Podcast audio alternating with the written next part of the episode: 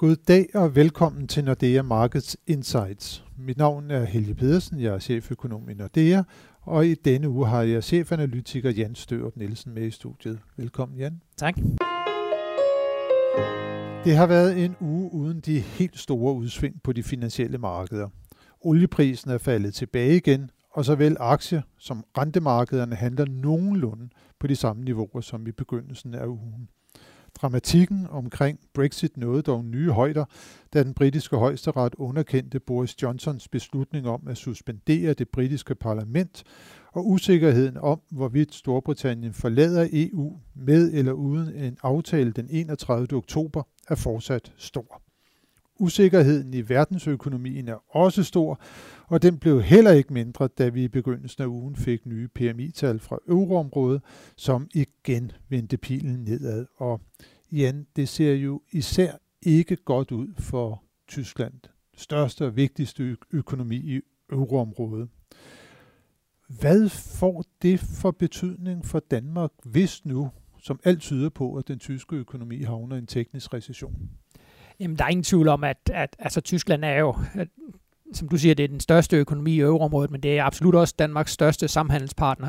Øh, så det vil, det vil naturligvis have en betydning, og vi kan faktisk også se det. Øh, vi fik nogle tal øh, her fredag for, for konjunkturbarometer, der måler stemningen hos de danske industrivirksomheder, og der kan vi altså også se, at pessimismen den, den tager til hos dem. Faktisk øh, kom vi ned på et niveau, som vi ikke har set lavere siden øh, slutningen af 2016. Så, så specielt de danske industrivirksomheder, de mærker også den afmatning, som, øh, som du beskrev i Tyskland.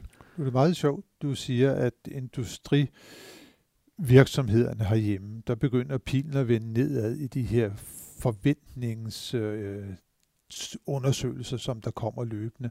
Men ser vi til gengæld på industriproduktionen, så har den det jo faktisk forrygende godt. Ja, og det er, det er en af sådan de helt store succeshistorier af dansk økonomi. Tidligere har vi jo set, at industriproduktionen i Danmark og Tyskland, de fuldtes øh, rigtig pænt af.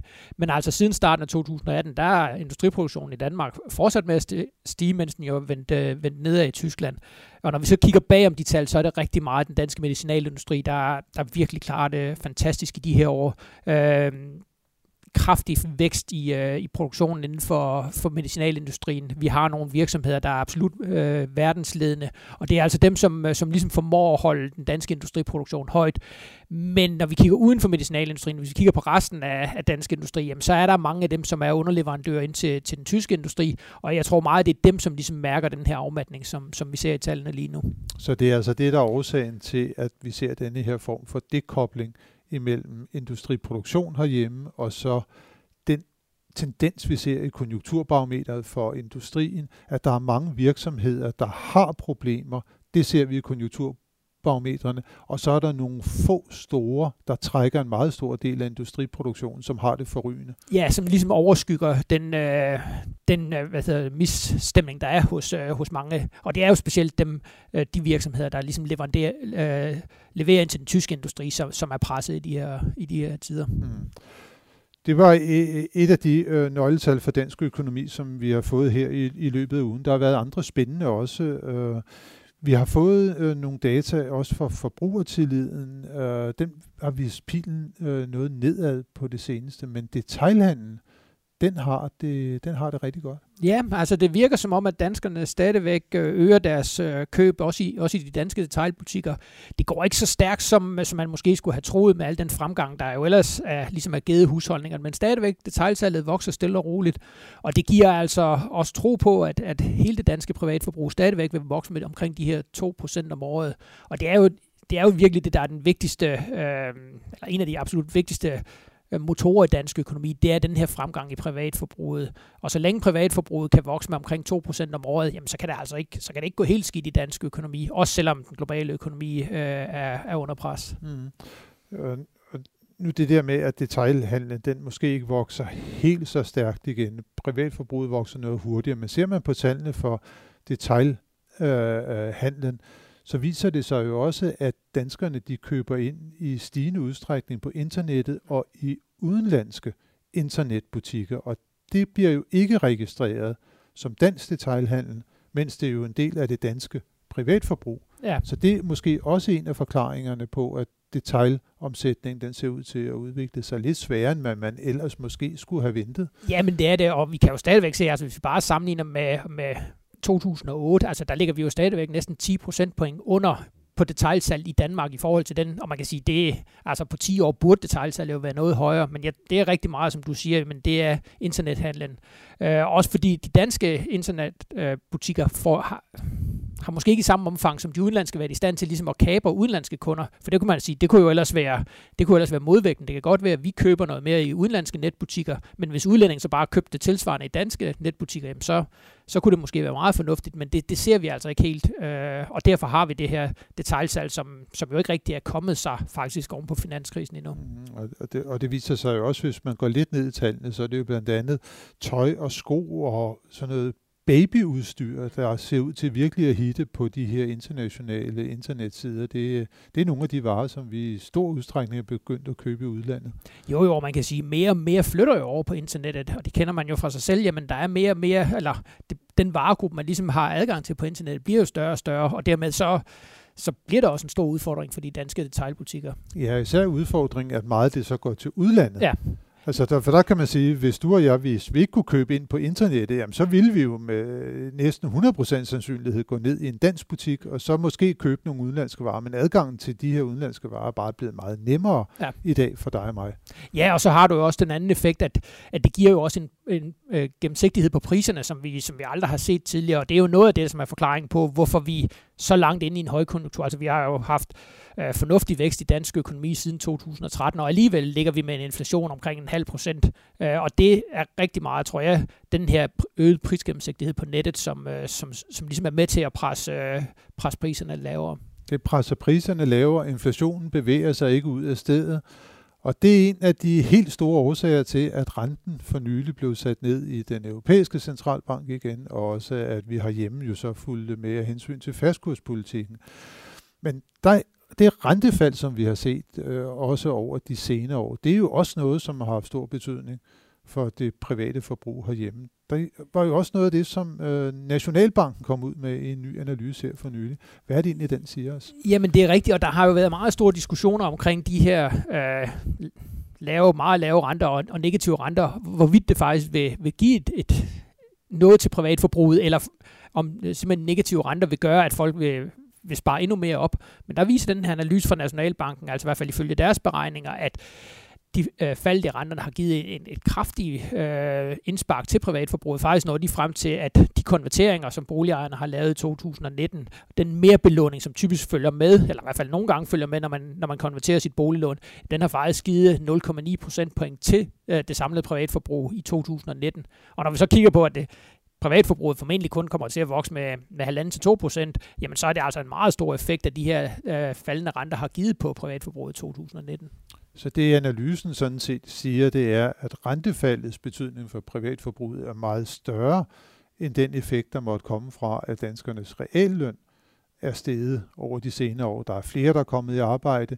Lønvæksten har været højere, inflationsudviklingen, købekraften er simpelthen steget øh, herhjemme. Det er i hvert fald det, deres modelberegninger øh, ligesom viser.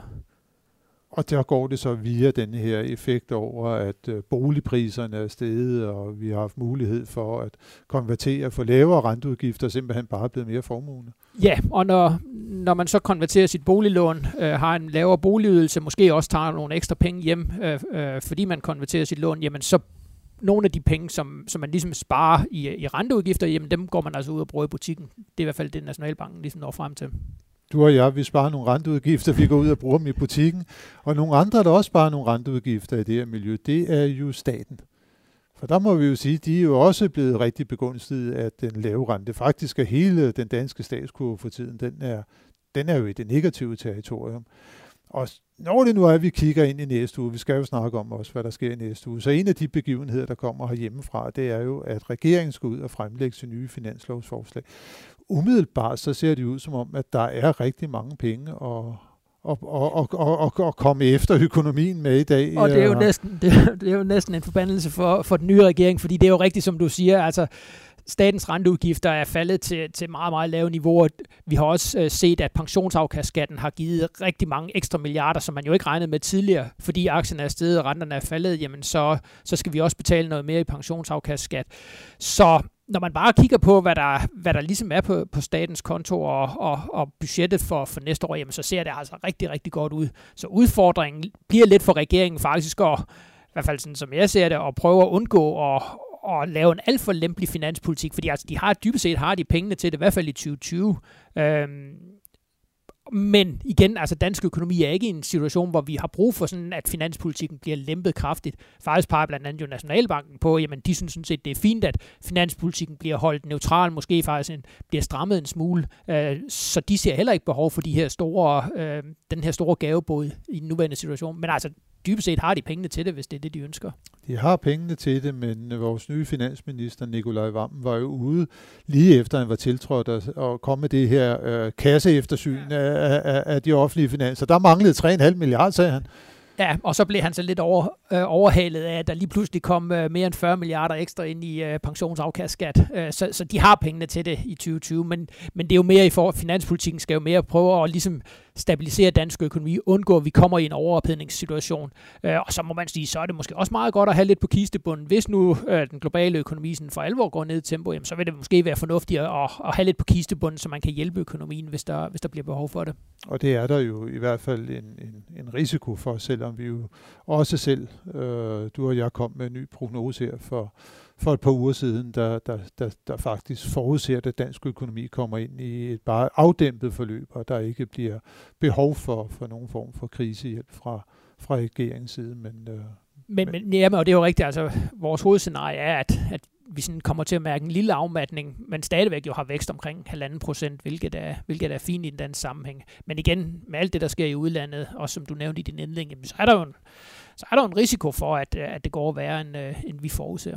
Og så er det godt, at man har lidt gemt på kidsbunden, som man så kan bruge, hvis det er, at det, det virkelig går galt. Men det, som vi vel sidder nu her ved at tale os selv varme om, det er, at den finanseffekt, som der skal ligge for 2020, den skal helst være sådan nogenlunde neutral. Ja, det, det vil i hvert fald være, være min anbefaling. Specielt fordi vi er jo i en situation, hvor igen, det kan godt være, at toppen ligesom er taget af væksten, men altså, vi har jo stadigvæk et arbejdsmarked, hvor der er fuld beskæftigelse, så der er ikke behov for, ligesom, at finanspolitikken hjælper yderligere til i den nuværende situation. Det bliver super spændende at se, hvad det er, som øh, regeringen kommer til at fremlægge som sit finanslovsforslag, og så skal det jo forhandles øh, med parterne i, i Folketinget, og så skulle vi gerne have en finanslov på plads, i hvert fald senest til november.